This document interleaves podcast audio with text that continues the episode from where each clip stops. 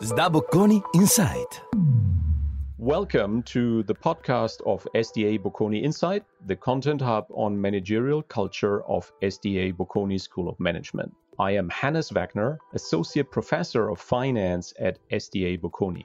I do research on corporate misconduct and investor activism, and in this podcast I will tell you about the Panama Papers and the secrets that are hidden in offshore tax havens. We live in strange times.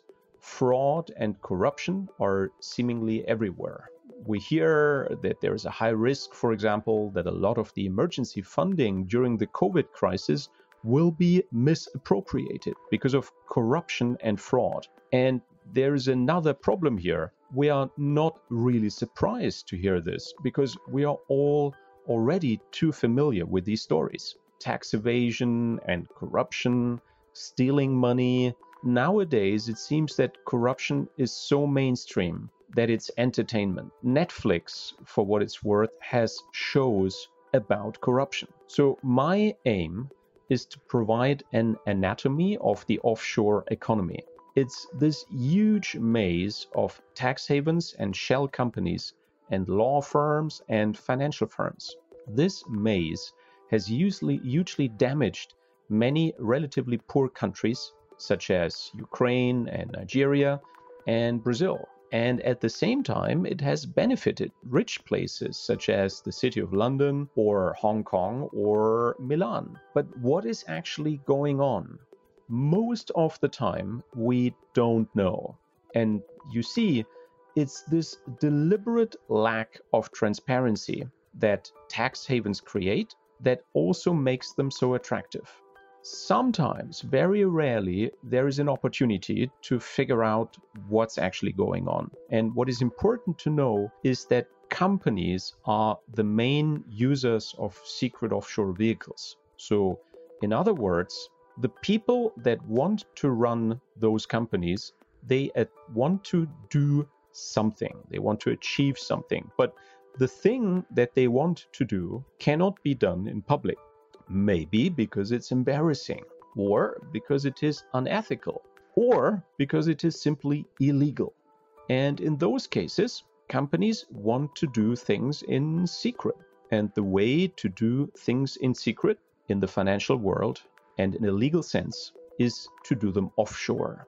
We have investigated how companies do this using the information that is contained in the Panama Papers. You have all heard about the Panama Papers. It was in 2016 the largest data leak ever, and it contained detailed data on over 200,000 secret offshore companies. Our research focuses on those cases where a company uses a secret offshore vehicle to hide its activities. And we want to answer the question of how frequently companies do this and why firms do things in secret. So, for instance, companies may use secret offshore vehicles because they want to legally avoid or illegally evade taxes. If they do this, this is bad for the government and, at least in theory, beneficial for shareholders. It may also be that the opaqueness that offshore vehicles create may make it easier to break rules that are not related to taxes, such as paying bribes. So, offshore vehicles may help firms to make bribe payments in secret that they need in order to win business. Again, this is in theory beneficial for shareholders, but it may be bad for everybody else because it reduces investment, it reduces economic growth. And another reason why secrecy may be useful for somebody inside the firm is that it may allow insiders to simply steal corporate resources. You may remember prominent cases where this happened, such as Enron in the US and Parmalat in Italy, where corporate insiders actually used secret offshore shell companies to steal from the company. This stealing is obviously bad for everyone.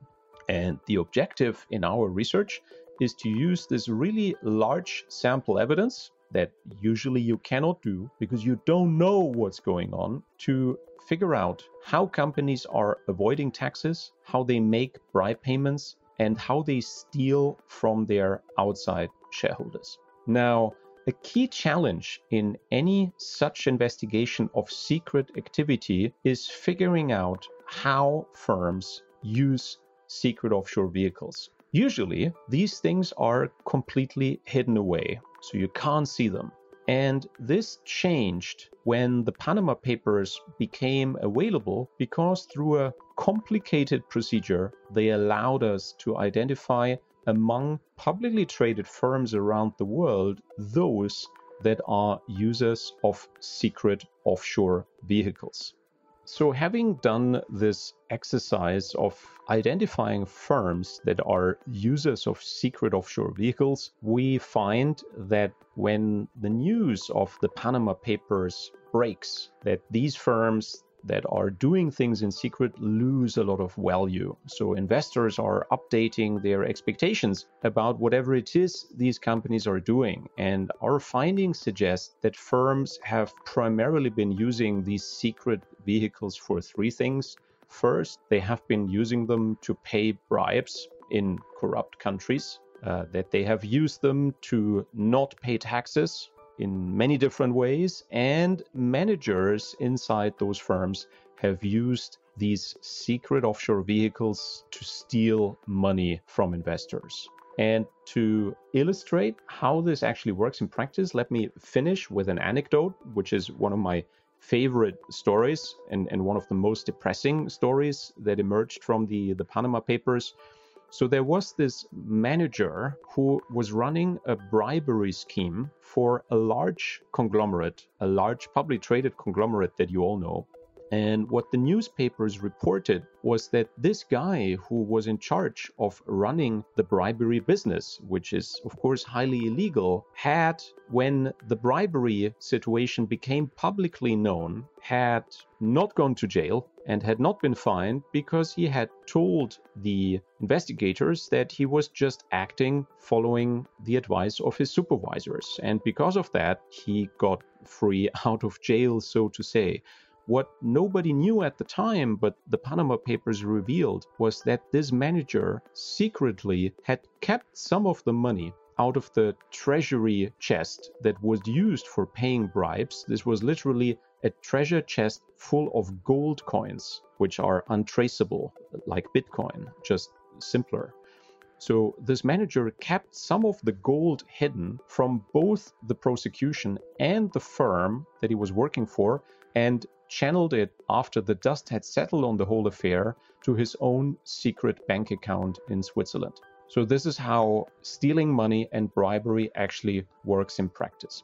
I'm Hannes Wagner, Associate Professor of Finance in SDA Bocconi. Thanks for listening to the SDA Bocconi Inside podcast.